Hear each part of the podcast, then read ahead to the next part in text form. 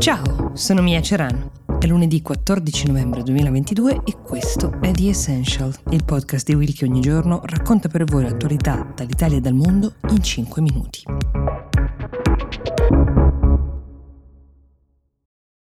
This episode is brought to you by Visit Williamsburg.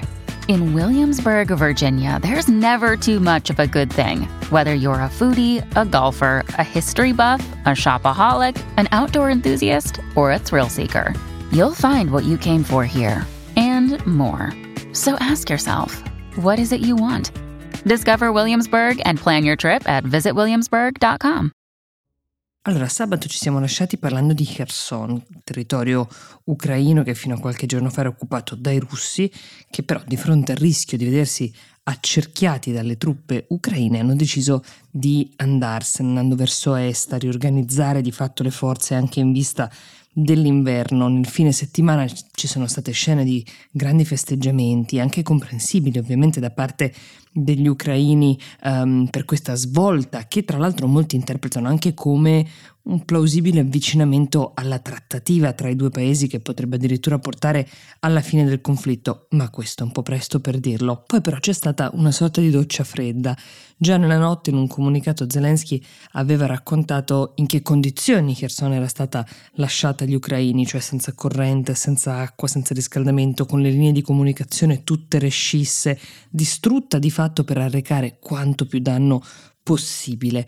L'Ucraina ha anche mandato una serie di esperti di esplosivi per scandagliare la zona, di fatto temendo che i russi possano aver lasciato indietro anche bombe e mine ed effettivamente da quello che dice Zelensky già 2000 bombe sono state rimosse.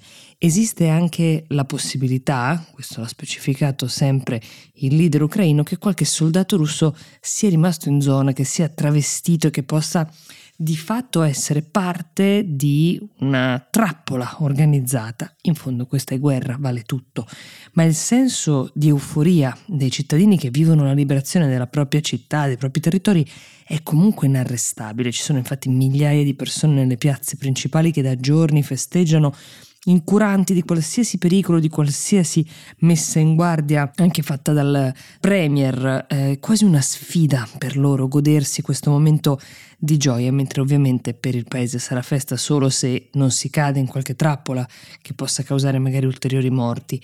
C'è un altro tema che vale la pena affrontare quando si parla di territori che sono stati occupati e poi liberati, cioè quel che è successo durante l'occupazione. Un caso piuttosto comune in queste aree è quello che riguarda i bambini, perché molti genitori durante l'estate hanno dovuto scegliere se mandare i propri figli in dei campi estivi promossi, gestiti e pagati dai russi o se tenerli praticamente sulla linea del fronte, solo dalla regione di Kharkiv sono partiti ad esempio 500 bambini e ragazzi. Ecco, oggi coloro che hanno scelto di mandare via i figli, e non tutti li hanno visti rientrare, magari solo per sottrarli alla guerra, questo magari era il loro intento, sono visti dagli ucraini come dei collaborazionisti o nel migliore dei casi come persone che hanno creduto più alla possibile vittoria della Russia che non a quella del proprio paese ed è chiaro che queste ferite invece ci metteranno moltissimo tempo a rimarginarsi. È morto l'uomo che per 18 anni della sua vita aveva vissuto dentro all'aeroporto parigino di Charles de Gaulle. Una storia talmente curiosa che forse lo ricorderete, Steven Spielberg ci aveva fatto un film nel 2004, eh, si chiamava The Terminal e il personaggio di Mehran Karim Nasseri, questo era il nome dell'uomo, era interpretato da Tom Hanks. All'origine di quella che poi è diventata anche una scelta, ehm, c'era prima una questione diplomatica, cioè Nasseri era nato nel 1945 in Iran. Era arrivato in Europa alla ricerca di sua madre, con la quale aveva perso la comunicazione, dopo essere stato prima espulso dalla Germania, poi dal Regno Unito, poi dall'Olanda, perché ovviamente non aveva i documenti in regola e dopo aver passato poi qualche anno in Belgio, si ritrovò nell'aeroporto più grande di Parigi, dove decise che il Terminal 2F sarebbe diventata la sua casa.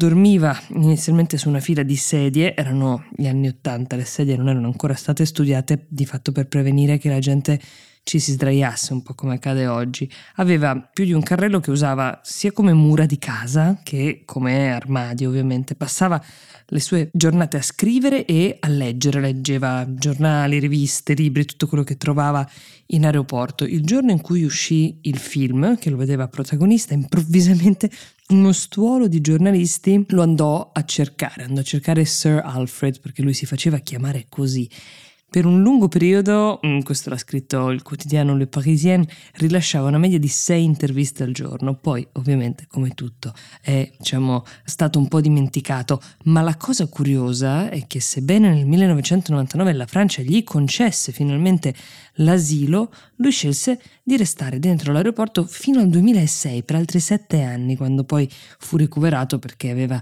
scarse condizioni di salute. Il film qualche soldo glielo ha fatto guadagnare, tanto che ad un certo punto lui si trasferì a vivere eh, in un ostello, però dopo qualche settimana tornò in aeroporto Sir Alfred. Non è dato sapere se tornò per indigenza o per nostalgia. Fatto sta che è in aeroporto, che si è spento.